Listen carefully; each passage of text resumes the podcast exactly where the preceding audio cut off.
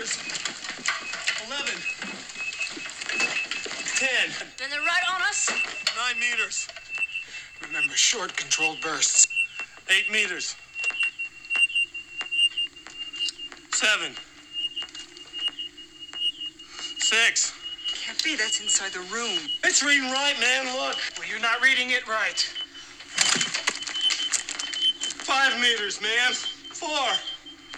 What the hell? Oh my god. Oh, shit. Give me the light.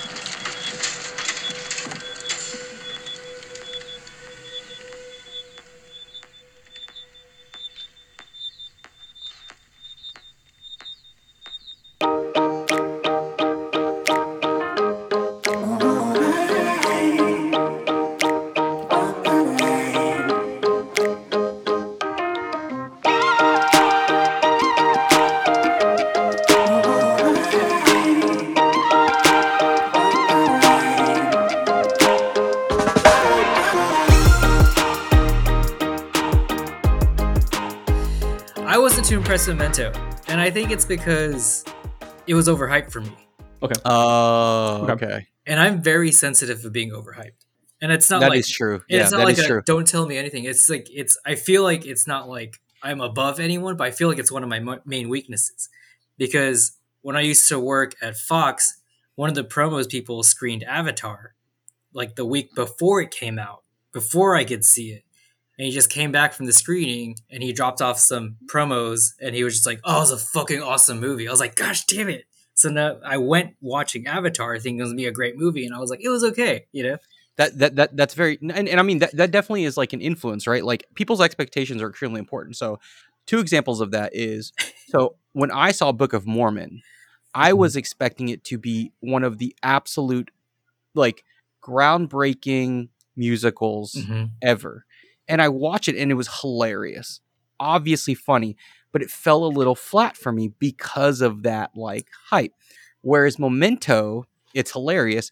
Me and Henry had a pre-cal teacher and for whatever reason one one day we had decided that weekend we were going to rent movies and so uh-huh. we went to Mr. Finette and we're like, "Hey, Finette, can you recommend a movie?" And he's like, "Well, there's this really interesting movie called Memento." And so we went in just thinking, "Oh, this old man told us about this movie," and we're watching. We're like, "This is incredible!" Yeah. Like, you know what I mean? Because again, it's an expectation thing. That absolutely has an influence. Like, it's tough to to judge anything in the lem the lens of objectivity because Mhm. there's so many influences in all of our lives. Christian, correct me if I'm wrong. I look at Christopher Nolan as almost like the modern day James Cameron. When you said influential, you're absolutely right, which gives way for like someone like a Christopher Nolan. James Cameron is yes, I'm going to make it I'm going to make it this big and I'm going to do this. I'm going to do mm-hmm. that. I'm going to make it larger than life. I'm going to tell you a like Titanic, probably the 90s everyone's favorite movie, not the, necessarily the best, everyone's favorite movie of the Oh, yeah. 90s. It defined the decade. You know what I Yeah. mean? And they kept telling James Cameron, not no, but we can't, we can't. And then it's, yes, we can. We can make a movie like this. Whereas I think Christopher Nolan does that, but with storytelling. No one's going to be able to understand it, Christopher Nolan. No one's going to be, he's like, yes, yes, they will. Memento, we're going to tell it in reverse. Mhm. Tenet, you have to watch this movie two or three times to understand what's going on. Dark Knight, you, you know what I mean? Like Yeah, yeah. Inception. I mean, Inception, right? Like it, it's the same. Like that movie is so complicated for so many people, but like but we watch it. people love it. Right. I agree with you. He's properly rated. I also agree with you that he's probably one of the most influential directors, especially in the last 30 years, 40 Yeah. years. And when I, when I say influential, I feel like people will always remember the movie he makes. God, that's like that's not even like summarizing it. It's like it might not be anyone's favorite movie, but they'll remember it. Does that make The, sense? the thumb the thumbprint of his movies are seen in other realms, uh, either movies, television, but he's made an imprint on society Yeah. that is undeniable. yeah. Uh, real quick, I wanted to touch base on James Horner's, the late James Horner. Rest in oh peace. Oh my god! Did I you know that? I forgot. Mm. James Horner did the score for this film. A lot of issues, a lot of problems while making it. Basically told, hey, bro, I don't know how to do your job, but you need to do your job in X amount of time. And he's like, that's not the way this shit works. And they're like, too bad. We'll Mm. fire you. We fire you, bring someone else in, and they're like, haha, not going to happen. Hey, James Horner, will you come back and finish what we started? Mm. That's basically in a nutshell. That's awesome. Was it because he wanted to see a cut? I forget how that whole Yeah. thing panned out. But that's how that, that's how you do a score, right? You have to watch the movie. No? I mean, I don't, I don't know. You tell us, Christian. Okay, so going back to Nolan with Hans Zimmer, he invites the scorer, the composer, on set.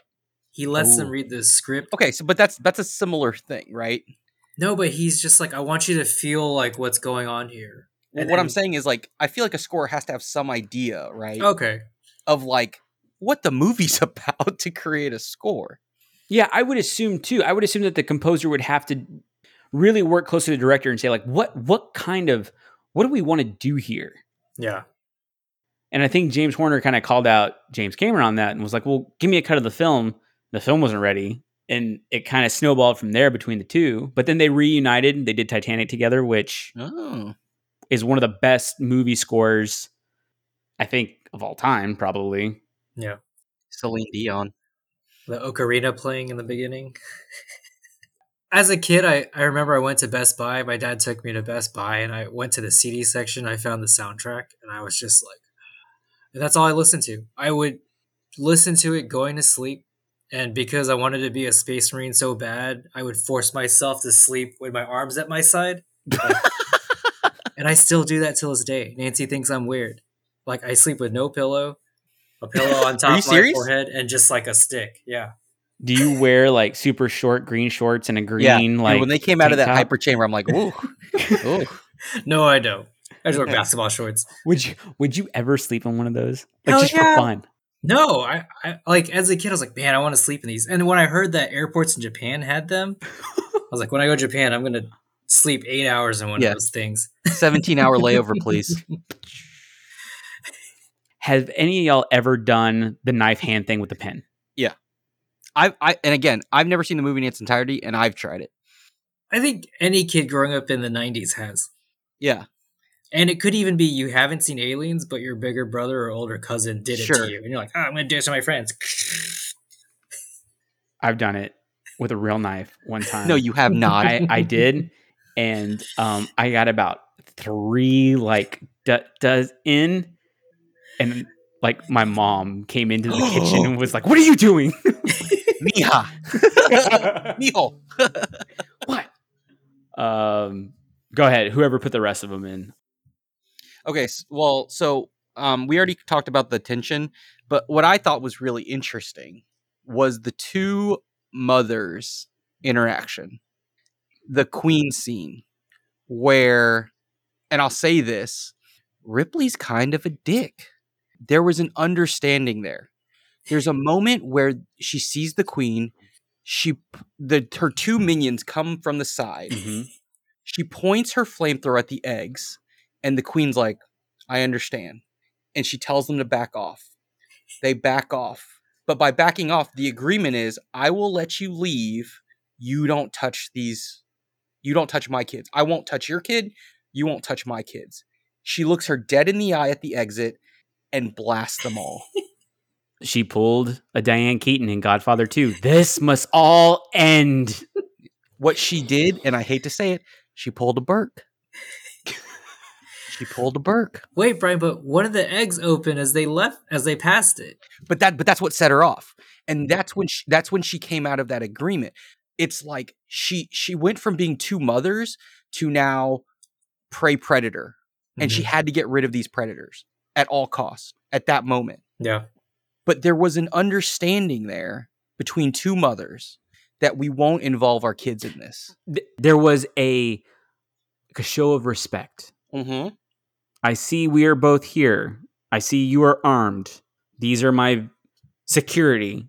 They will back Mm-hmm. and they will kill you and they'll kill you now you've said you're going to hurt my kids okay let's just agree that we're just going to walk away from this she gets to the exit and just like christian said the egg opens and she's like nah fam these motherfuckers got to go and she blasts every single fucking one of them and what's crazy is none of that last scene happens i feel like if she just gets on the plane and goes. You would have left Newt. No, no, she had Newt.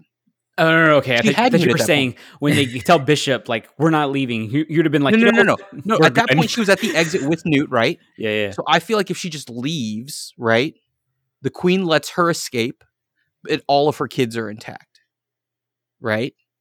But she goes after them because she decimates all her children. So you're saying the real villain Not the real villain, but is like Ripley. it's it's it's I, and i guess it goes back to the idea of war in war there are no innocents Mhm. in a moment of like of like almost normality as as weird as that sounds when you're looking at an alien it's like these are our children let's just agree to leave this situation and that, that that's how i saw it i was like that's really interesting Mhm. that's That really is. This is the deeper plot shit that we want. it's provocative. yeah Gets and i think the people rest of christians Oh, uh, okay. So it's who is the true monster in this? So it's kind of like, is it the aliens or is it Weyland Yutani? Why did they send a colony of people there after they know that the events of the first movie happened? You know, is it really terraforming? If this movie was to stop at aliens and the rest of the movies aren't made, I would almost assume that well, alien the the aliens are the true monster because they just want to use you as a host in order to multiply and go on it. But since we've seen Alien Three, Resurrection, Covenant, or I'm sorry, Alien Covenant, uh, Prometheus, it all goes back to the first movie as to why Mother wanted them to go into that room with all with the thousands of eggs there. You know what I mean? There Yeah. was a reason why. So the true monster is the Weyland Yutani Corporation always knew of this existence of this particular xenomorph. And so the true monster to me is Weyland Yutani, is the corporation. and and Burke's the embodiment of that in this movie. I'll also say this about that whole like um it it it felt a lot like Ender's game. So in Ender's game, right, they're training these kids to fight this force that hasn't attacked them in forever, but they're training them. And the end of the movie is basically Enders thinks he's in a simulation um fighting the aliens and he ends up destroying their entire species. And that's what Ender struggles with is like he's like, but they weren't even being aggressive. We just went out there and destroyed them because of what we feared. And I feel like it's similar in this in that like like like you said, why did they colonize that moon when they knew like it's like they almost went out there looking for trouble. Yeah. Like and I think that's even more maybe solidified in the fact that Burke's like, oh, each of these bodies is worth X amount of like millions and millions of dollars, right? So did they really send him in there to terramorph, like Christian said, or were they looking for an excuse to collect specimens? Because when they got there, there were specimens already in the lab. That kind of brings me to this other point here where you know you have the alien franchise. I'm not going to talk about predators but you obviously have prometheus. And um, i remember at the end of prometheus they said they're going to what's her name again? Shaw said she's Yeah. going to go to this one planet. But in like the corner i could see lv426 and i was like what is that planet? Like what's going to happen there? And i already forget the events of alien covenant. It wasn't on lv426 right I don't think it was. so that's that's where I'm so confused. I'm like, okay, I know they still have to make a third movie, but it's like, when is this all going to tie in together? You know, Right. it's like, like you said, Brian, like the the corporation has to know why. Yeah. They have to have prior knowledge even before the first Alien, like Sure. that something was over there. And Yeah. but the first Alien movie technically takes place after Prometheus. Mm-hmm. Eventually, we already know we're going to have to wind up getting to LV 426 at some point, Yeah, which is why I said a minute ago Weyland Yutani is the monster of this, or Sure. is, is the true Sure. monster because they want to get their hands on this species. So, so I did I did cover the loss the loss and struggles of Ripley. I mean, Mhm. just watching it again, um, I think it's interesting, especially like having you know lived more life of my own about loss and struggles. Mhm. Like um, even just like working day to day or changing jobs, but like imagine being asleep and like seeing that the life you thought you had was gone and then you lose your certification it's like i would have a cigarette that's like this long and ash you know it's like I feel like that scene is so iconic to me, where she just has the close up of the cigarette. Like she has like the boniest fingers ever holding like she looks like a meth head holding a cigarette with the longest ash not broken off or anything like that. it's, like just- I don't know. It's it's just very interesting. I felt like I I relate more less to the action, but more to Ripley's struggle. And I don't know if it's because I guess I'm more mature than I was the day before, but you know, Sure. I found that very interesting. Um, the psych evaluations they talk about, like if anyone needed a psych evaluation, it'd be Hudson. Uh, Oh, going man, back to that, that I feel guy. like I would be Hudson if I was in that situation. you know, I'd just be like, everything's falling apart. We got to do something. He he he fell apart real fast. What are y'all's thoughts on Neil Blomkamp's um, sequels to Aliens? Are they gonna do it still? At this point, I don't think so. There was talk, and Brian, I'm not sure if you, you know about this. There was talk of Neil Blomkamp, who did District Nine, Elysium. Uh, what's that robot movie? Oh God. iRobot? No. Um No, um I know- Choppy. Chappie. Chappie. There you go. Chappie. Ch- Choppy. Oh boy. So I feel like Chappie was a nail in the coffin. But before that, Neil Blomkamp was slated to do a sequel to James Cameron Aliens, basically Mm. supplanting Alien 3, which David Fin- David Fincher already disowns. He had concept art done. I think everybody knows his visual style, which is very nitty gritty, but it's very what's what's the word? Graphic. The storyboards that that showed like what it could look like was I- got excited. Yeah. Super excited. This was like 2017, like 2016, 2017, right? When they Mhm. kind of thinking about this was going to happen. So Sigourney Weaver was basically signed on board to do it. Uh, Michael Biehn was going to come back as a dis- disfigured uh, Hicks. Dude, that dude just wants to get back in. He's just like, "I'll- I'll, do anything, man. I just want to be back in this franchise. but but it died. So I mean, this is I guess more about a question. How do you guys feel about Neil Blomkamp helming an Alien sequel to Aliens? As long as it's not J.J. Abrams. Sorry, that's kind of a shot to a couple of people on the podcast that would laugh at that. But Hey, I had a lot of faith in JJ. Um, after Lost, who didn't? I I think like Star Trek. Star the first Star Trek was good. I like the first Star Trek, and I think the first Star Wars was okay. Now Rogue One, I don't know. You didn't like Rogue One? You're not No. a Rogue One. No, I think Whoa. Rogue One is my favorite Star Wars movie. Oh, okay, okay, okay, okay. okay. like You can down. stay, sir. You may stay. Rogue One is the best Star Wars movie. I've it's ever seen. good. I mean, it's not the best, but it's good. It's the best. Okay, cool. So I mean, I don't know. Neil Blomkamp's doing YouTube movies or YouTube videos. They look amazing. They're all in 4K, but I think that's his way of just staying creative until he could land a, a gig. It's very Jeez. interesting. I was excited. I'm still gonna hold out hope. We're bringing everything back. Let's just continue something. I, I don't give a shit if Sigourney Weaver and Michael Biehn are in their 60s.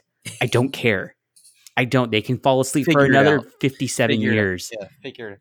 Bring back Carrie Henn. They, yeah, they no, they were on they were on the the thing, but like it kind of leaked a little bit, so now they it didn't it, it They didn't aged a little bit. preserve- yeah, it didn't preserve them as well as it should have, and they're just a little bit older.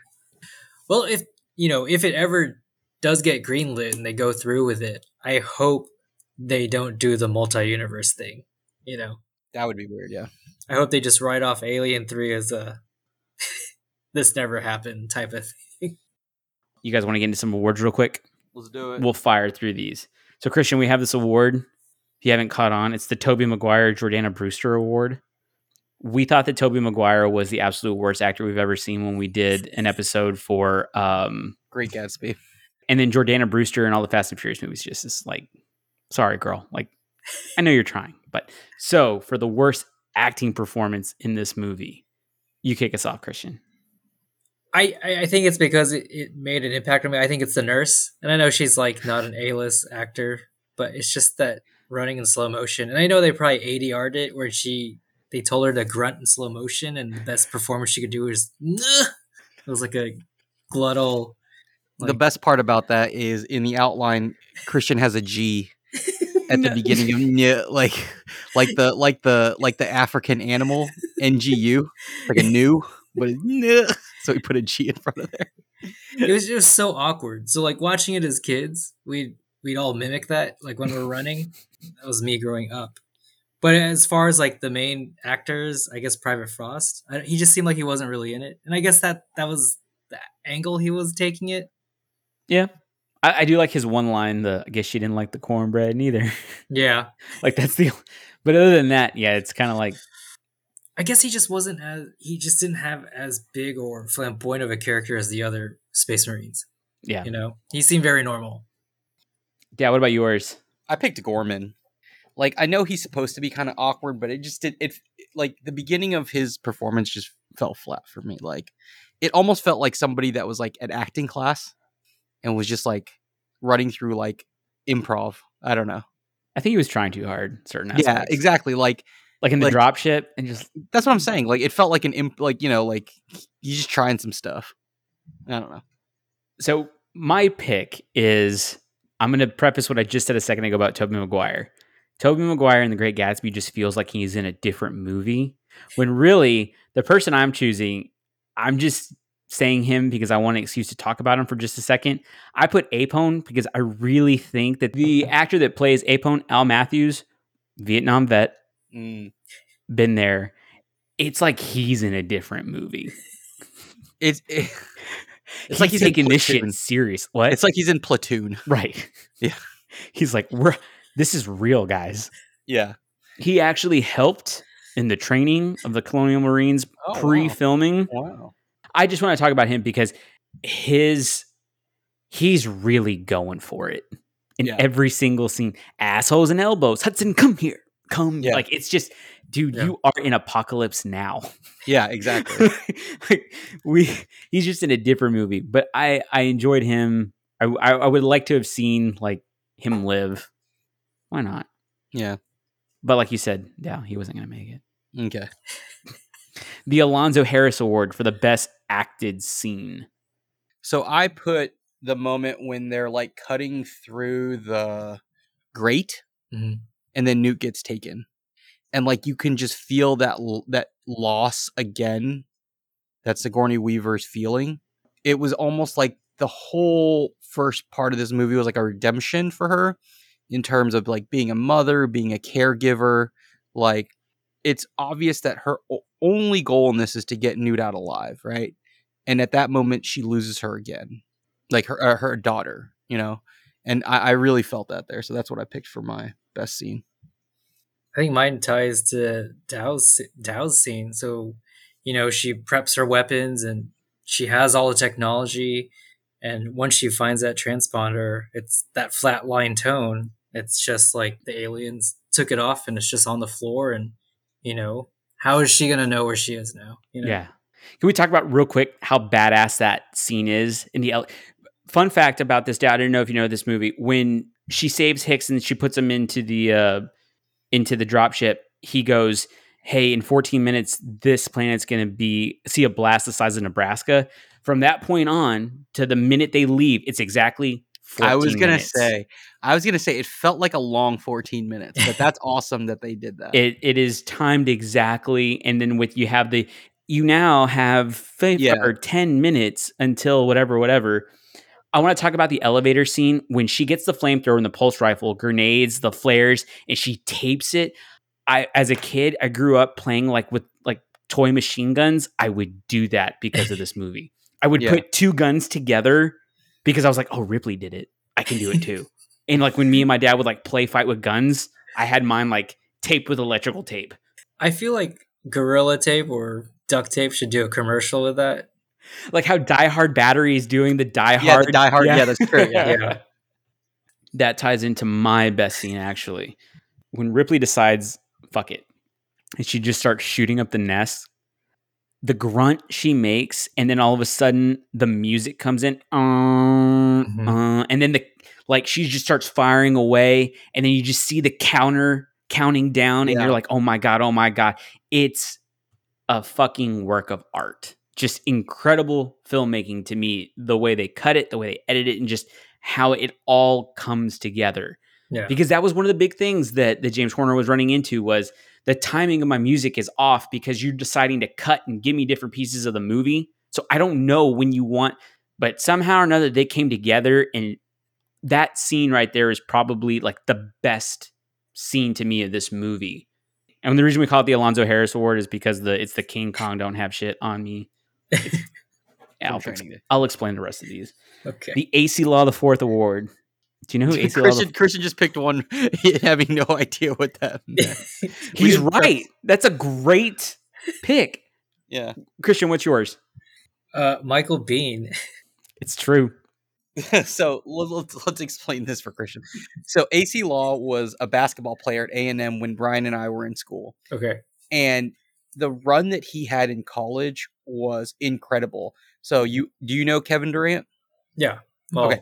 Christian literally knows nothing about sports, like nothing. Nothing. So for him to know Kevin Durant tells you how big Kevin Durant is. Like, but like he beat Kevin Durant's Texas team when Kevin Durant was at Texas. He made Kevin Durant his bitch. Yeah, like he took us to the tournament. We almost made uh the Elite Eight, which had ne- like like our basketball team was a laughing stock, and all of a sudden this kid comes in and just takes our team and like makes a run in the tournament that is unprecedented even to this day for our team. And he gets drafted extremely high in the draft and is just terrible in the NBA. so we have two we have two definitions for this. It's either an actor who has like a breakout role uh-huh. or one that has like a peak and then just falls off the face of the earth. So you picking Michael B is perfect. It really is. yeah. Well, that well, that's the thing. After seeing him in Terminator and then seeing him in Aliens, like I would ask my dad, I'm like, "What other movies is he in? Like, I want to watch those movies." You know, it was either watch a Sigourney Weaver movie, a Michael Biehn movie, or J- James Cameron movie. That was like my my format as a kid, That's awesome. That's so funny. and there are just no Michael Biehn movies to to watch. And then and then Ryan and I picked Jenette Goldstein, who's Vasquez. And now I also want to talk about this. We can leave this out, but like, is that like brown face? Yes, it is. Okay. It is. She is. because I I looked at her IMDb IMDb photo, and even if like okay, you could understand if it was like Goldstein, but like that's her dad, and her mom is like, but like no, like she is a Goldstein, like, and you're like, what? she's European, right? I don't know, Well, I mean, it wasn't, definitely Jewish. it wasn't until years later that I think my sister pointed out that she's John Connor's stepmom in Terminator 2. Yep. And I was like, wait, that's Vasquez? I was like, hold on. She also has a small role in Titanic. She the the two the little kids that are like, oh no, dear, we must do this. Like, she plays like a little Irish lady that like so she's definitely doing brown face, is what you're saying, because there were no brown people on the Titanic, even in the coal mines down below. it really should be Michael Biehn. It really Yeah. should. Now that now that we was- talk about because yeah. there's only two there's there's three movies I can think of after Aliens that uh, that come to mind. I can see Michael Bean in. Tombstone, I think he had like a small minor role in Tombstone. Um this really bad good. It's a really good bad movie called The Art of War with Les with Wesley Snipes. Oh, I, is he the bad guy? He's the bad guy. That's Michael Biehn. Look at him. That's him. I I like that movie. Me too. It's a it's a I good don't think bad I've movie. seen that movie. It's a good bad movie. It's a Donald, good bad movie. Wesley Donald Snipes. Sutherland's in it. The Mark Wahlberg Award for the best acting performance. Now, Christian, let me explain to you why we gave it to. We call it the Mark Wahlberg Award. We did this movie once called Three Kings, and we were like, you know what? Mark Wahlberg's not that bad in this movie. so we were like, we should name like as a joke, we'll name an acting award after him. So we did. It's pretty fucking obvious who this is. Yeah. Yeah. For a million dollars. One eighteenth of the budget exactly. She crushes it. Yeah. I'm really glad as someone who has in the last actually always I've always appreciated the Oscars. For the most part, you can look at nominees and you can look at, at, at who wins and you're like, okay, I get it. I understand it. No. The 90s is full of nominees and movies that you're like, I don't know what this is. I've never heard of this. I don't care about this. None of this is mainstream. So for them 35 years ago to look back and say, hey, with what she had to go through in making this movie and the performance that she gives, I'm really, really glad that they recognized her for this. Yeah. Sigourney Weaver deserved it. Yeah. I love her in Baby Mama. Have you ever seen that? yes, where she's the the the the owner of the company, the, the surrogate company or whatever. I loved her in Dave. yes. Great in Dave. Yeah, I'm a Sigourney Weaver fan. Heartbreakers. Oh, I forgot about that. Wait, wait, Mm. Heartbreakers. That's Susan Sarandon. No, that's I'm thinking. No, it's not. I'm thinking of a different movie. Jennifer Love Hewitt and Sigourney Weaver. yes, you're right. Quotes, quotes. Sure. I think it's funny and it establishes the future relationship when Burke is like trying to explain to her, convince her to go to the planet, and she, she's like, "Can I finish?" And she's like, "No." She's like, "I'm not going." I just think that was so funny. I, it was just so It's great acting. blunt. Yeah. Yeah. Um. Again, it's Ripley. The the not the courtroom, the conference room scene when she's just talking about how everything's just so frivolous and it's just all bullshit. Yeah. Um, Vasquez is Say it. Go for it. Well, I mean, it's it's mainly Ferro's. It's like apparently she saw an alien once, and then Hudson's like, "What do you fucking do?" It's like nobody Yeah. cares. Like nobody. Nobody cares. cares. especially after all the events of the first movie. It's like these people clearly don't care. Um, you have Hicks. It's just Marines who are leaving. I don't know. It's when I was a kid, when after recess, when we all had to go back classroom, we all yell that, you know. Oh, really? Yeah, it was Dang. my friends and I watched that movie. Like it defined like our summer or summers plural. We have Hudson. What do you mean they cut the power? They're animals. It's it's funny because he's still. It feels Yeah. like he's still freaking out and he still doesn't fully realize the threat. they Yeah, he thinks they're still bugs. Yeah, But in a way, I kind of got it though. I was like, we, exact. How could they cut the power? They like, are they smart enough to understand to cut the power? But maybe they are because, like Brian brought up earlier, that I never thought about. There was that meeting between the two moms. Very, very, very like intellectual. Right. I didn't realize maybe that perhaps their intelligent level, their intelligence level is much higher than what I thought. So I was a Hudson on that one. I feel like in in the fourth movie they exploit that. So remember they have the aliens trapped in cubes, Oh yeah, yeah, yeah, yeah. and they have three aliens trapped inside one little cell, and the two are just like They turn on one of them in order to escape because the acid, acid for blood. so they kill their own so that the acid will like leak through the floor and get out. Interesting. But I feel like that was like an easy out because it was like "Meh, eh, eh, eh, eh." it was like almost like cartoon grunting. Um, Hicks when he says when he takes out his shotgun, he's like, "I like to keep this for close encounters," because I feel like that's like a a jab at Spielberg, and I, I'm not saying James Cameron and Steven Spielberg have animosity between them, but you know, it's not like a nice alien movie where you're supposed to like work together or or learn from each other. And then there's also that scene. What is it? Oh, before she seals the tunnel. And watching this as a kid, my sister would always laugh because they're giving uh, Bishop his like little laptop and his flashlight, and this Vasquez gives him a gun. He kind of stares at it, and then he hands it back to Ripley. He's like, "I don't need this. I'm an android. Like, Yeah. I could fight them, or they won't even sense me. Like, they know I'm of no use to their, you know." Or do they? or do they?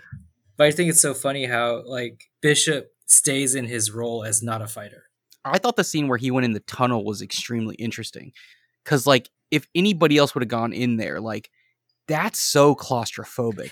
Yeah, And he just does it with the str- like. He's just like, okay, we're going, we're going, we're like, going, and he keeps that straight face of like what you would expect from like an android in that situation. He's like, this is my objective. I'm just doing it. I'm just doing it. But like you, f- like I felt like in there, like tight. You know what I mean? Mhm. And he does it. He's like, it's gonna take me 40 minutes to get down there. F- to do shimmy for Yeah. 40 minutes. Yeah. And then they And I was like, sealed you in. They welded Exactly. you shut. Like they shut it, and then she starts, and I'm like, oh my god. But he keeps that face. Yeah. And you know he was in there. This is 86. There's no virtual background. Right. Like he's in a pipe. Watch I your love that when he's shimmying, you could see the welding light behind him. Like, Yep. Yep. I was like, that's so interesting. They show the they show her welding it, and then it cuts to him, and you see the light. Like, yeah, behind. One thing I wanted to mention, and I didn't mention earlier when we were talking about where the the first firefight occurred, but it same thing. Or that power plant is a decommissioned power plant. It serves as Axis Chemicals in Yeah, Tim I- I- Burton's Batman. Did you read that? I, read that on the X-ray because I was watching it on Prime, I thought and I, I I was like doing something with the settings, and then I read it, and I was like, I saw Batman. I was like, what is that? And they're like, oh yeah, it's the same scene as when he falls in the vat. That's funny. one scene that I thought was really sweet was when Newt when they're when they're back and they're planning what they're gonna do and Newt keeps jumping to see and then Hicks just ever so gently like lifts her up and puts her on the table.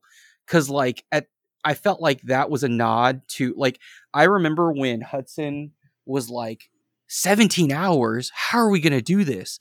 Or 17 days. It's like, we're not gonna last 17 hours. Yeah. And then Ripley's like, this little girl survived by herself with no training. And I felt that was like Hicks giving her like, you can sit at the table too. Yeah. mhm. And I thought that was like really sweet. I love the Drake, check your camera. There seems to be a malfunction. And he just like hits the side of his head and she's like, Yeah, you got it. like good. like uh and then when uh Ripley was like, I don't know what species or like, yeah, what species is worse or whatever after the whole like Burke thing. I thought that was like, and again, I think that's a nod to like who's the true villain of this. You know, you don't mean? see them fucking each other over for a goddamn Yeah. percentage. yeah, exactly. Yeah, That's good. Those are good. Mine are very. I didn't really put any scenes. I just put the quotes. I watched this as a young as a young kid, and I anytime my dad wanted something, I'd always say "I affirmative," like Newt does, as she does that. Uh, my dad would do the same thing to me. Um, assholes and elbows. I love that. Apone says that, and then to me, the, the most iconic line: "Get away from her, you bitch." yeah. Oh, that that gives me chills even now. like that. Yeah. And then um last one, it's on here. I can't do it and I want to, but I know my dad will listen to this episode. Dad used to always make the Oh, noise really? to like scare the shit out of me like when I was a kid. like in the dark, I'd be like, Dad, where where I can't like where's the light? He'd just make the fucking alien noise and I would be like, Stop it. Like stop. My mom would be like, "Leave him alone." My dad would be like, "He's being a little bitch." Like he's just, you know, what I mean? got me in trouble. My dad is awesome. Uh, a couple little things I wanted to mention. Fun fact: Sigourney Weaver, huge anti-gun person. okay. Jenette Goldstein had never fired a weapon in her life until she did this movie. Whoa. That's funny. That's pretty badass. Real quick. So like this movie was shot with a set of lenses called Canon K35s. K35s are basically cinema versions of Canon FDs, which are still photography lenses before Canon came out with their modern lenses.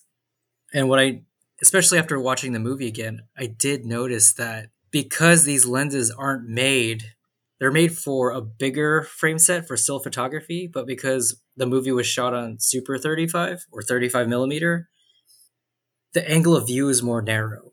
And watching the movie, it feels more claustrophobic. So you only Yeah. have, I think, two or three wide shots in the movie. And even then, they physically had to move the camera back. It wasn't like a wide angle lens. Oh. And I I now want to rewatch this to go see that. and I really felt that watching it, not just when they're like in the tunnels, but also this one scene when she wakes up and she sees the two like acrylic drums, wet drums, empty. Just that Mhm. long telephoto shot, like of the drum was just dropped and the face huggers are in here.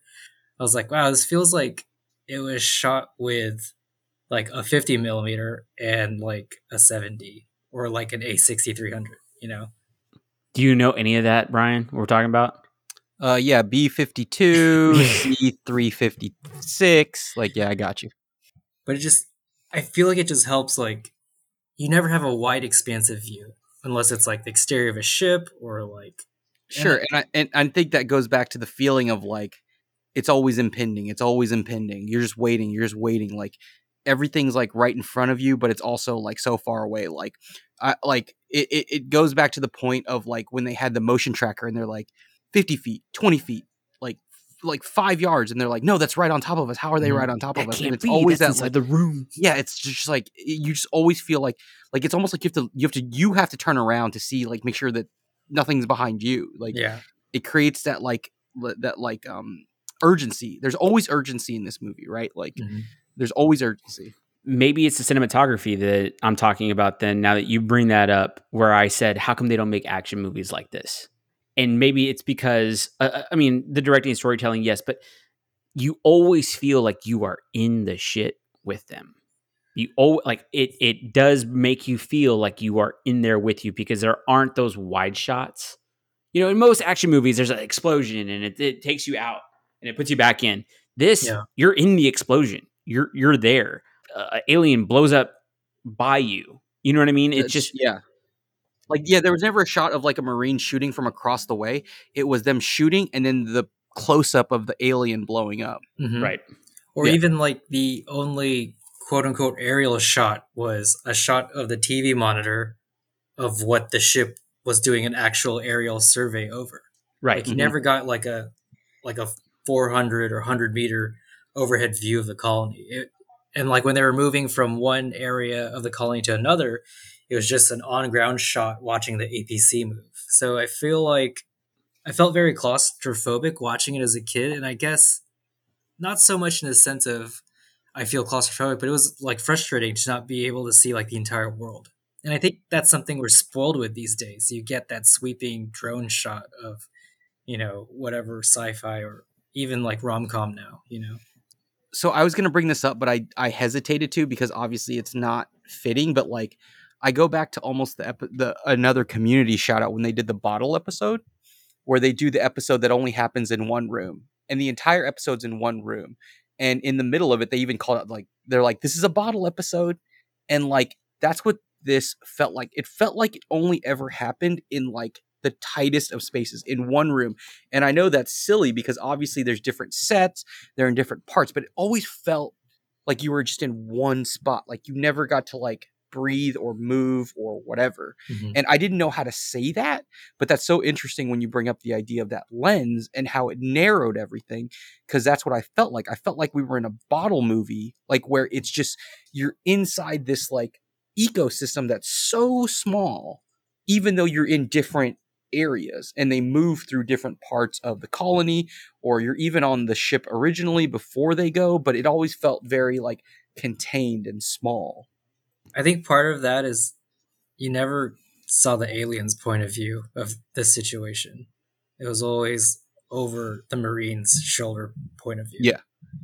that was something cool that I thought Fincher did in, in Alien Three. Was that was the Yeah. first time you ever saw the point of view of what the alien, what the how the alien viewed us and looked. Thought that was interesting Yeah. in a good way. You know what I mean? Mhm. Um, on a scale of one to four, Dow, what do you give this movie? So for me, being like a first time watcher and not having the same pull from a childhood, I think I give it a three, like a three and a half, maybe. You know what I mean? Like to take a page from y'all's book. Mhm. Like it was so interesting to see things in pop culture that I never necessarily got to experience the source material for Mhm. in this movie. And it was kind of like how with Devil Wears Prada, when that was my first watch, and I got to experience where Michael got all of that Mm-hmm. stuff from in that episode.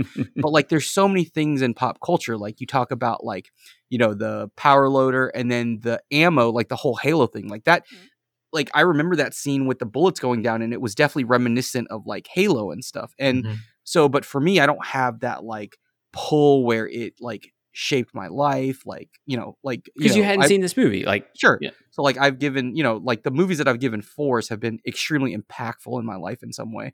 So for me, it's like a three, three and a half. Like it's definitely great, but I just can't give it that four because for me personally, it didn't have that same pull. Yeah i respect that completely. Christian, what you got? I'll say it's a solid four. Even watching it again, I'm, I'm, it's still a good movie. I mean, there are movies that I watch where they're not as great as I thought they were. hmm then there are other movies that I watch that just keep getting better. And kind of like uh, an admission is like Wild Wild West. That's a movie that I hated when I saw it the first time. And then as I kept watching it, I started liking it more because it's that Where were you script. season one? That script wouldn't get past these days. No, it would not. Antonio, you have an ally in arms. No, not Antonio.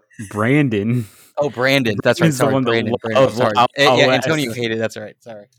No, you're good. I wasn't on that episode either. So Um, I It's if I could give it higher than a four, I would. It's but on our rating system, it's a four. It really is in my top five favorite movies of all time. I grew up with this movie. I love this movie. Like you just said, Christian, there have been a few. So the theme of this season is we're looking back at movies 5, 10, 15, 20, 25, up to 35 years ago. Okay. Okay. Anniversaries. So, anniversaries is basically it is. There's been some movies we've done I've looked back at and been like, not as good as I remember. You know what I mean? Yeah. This movie is. I hadn't seen it since we before we started doing this podcast, and we started this about a year ago. I was a little nervous going in, thinking, "Is it what I remember it being? Is Sure. it how I've built it up in my mind for so many years?" It's it's it's like meeting your sports hero in real life. Yes. you hope that they they meet your expectation. And Jeff Bagwell did, and Aliens. I saw him did in a as well. subway once. Really, He got double meat. my man. Yeah. just like me. Look, man of the people. Aliens held up. I love it. I absolutely love it. I would recommend everyone in the entire world to see this movie. It's a four, solid four for me. Y'all want to do a quick little FMK? You know what FMK is, Christian? yes. Okay. This is gonna be rapid fire. I so didn't put you got to go with your gut instinct. gut instinct. No Okay. thinking. I'm just kidding. I'm just kidding. We think all the time. You we do that, but we think we're gonna, we're gonna do rapid though. Yeah. Hicks, Hudson, Bishop. You got to fuck one, marry one, kill one. Go. Rapid fire, rapid fire. Oh, it's me. I- anybody, both okay. y'all, just go in. I'd marry Bishop. uh, I'd fuck Hudson. and I'd kill Hicks. Was that three? Oh. Uh, Wait, I wait, think wait. Maybe I'll. I'm thinking too much now. it's That's too, it. too late. Yeah, it's too late. You already said it. You're That's you're committed. You're committed. So I do the same thing as Christian, except I switch the fuck in the kill. You would kill Bishop? No, you marry Bishop, Oh, I'm sorry. You you would oh swap Hicks and Hudson, Hudson. and Hicks. Yeah, Hicks and Hudson. So I, I fuck uh, Hicks and I kill Hudson. Hudson's a little bitch. And there's no twisters in this movie, so do I really need that guy? I would pull a Ripley, and ultimately I would fuck Hudson, marry Hicks, kill Bishop. okay. Could you imagine Kill robot? I- Could you imagine fucking Bishop? Robot dick? Oh my god! I mean, It would never end. it's like Twilight.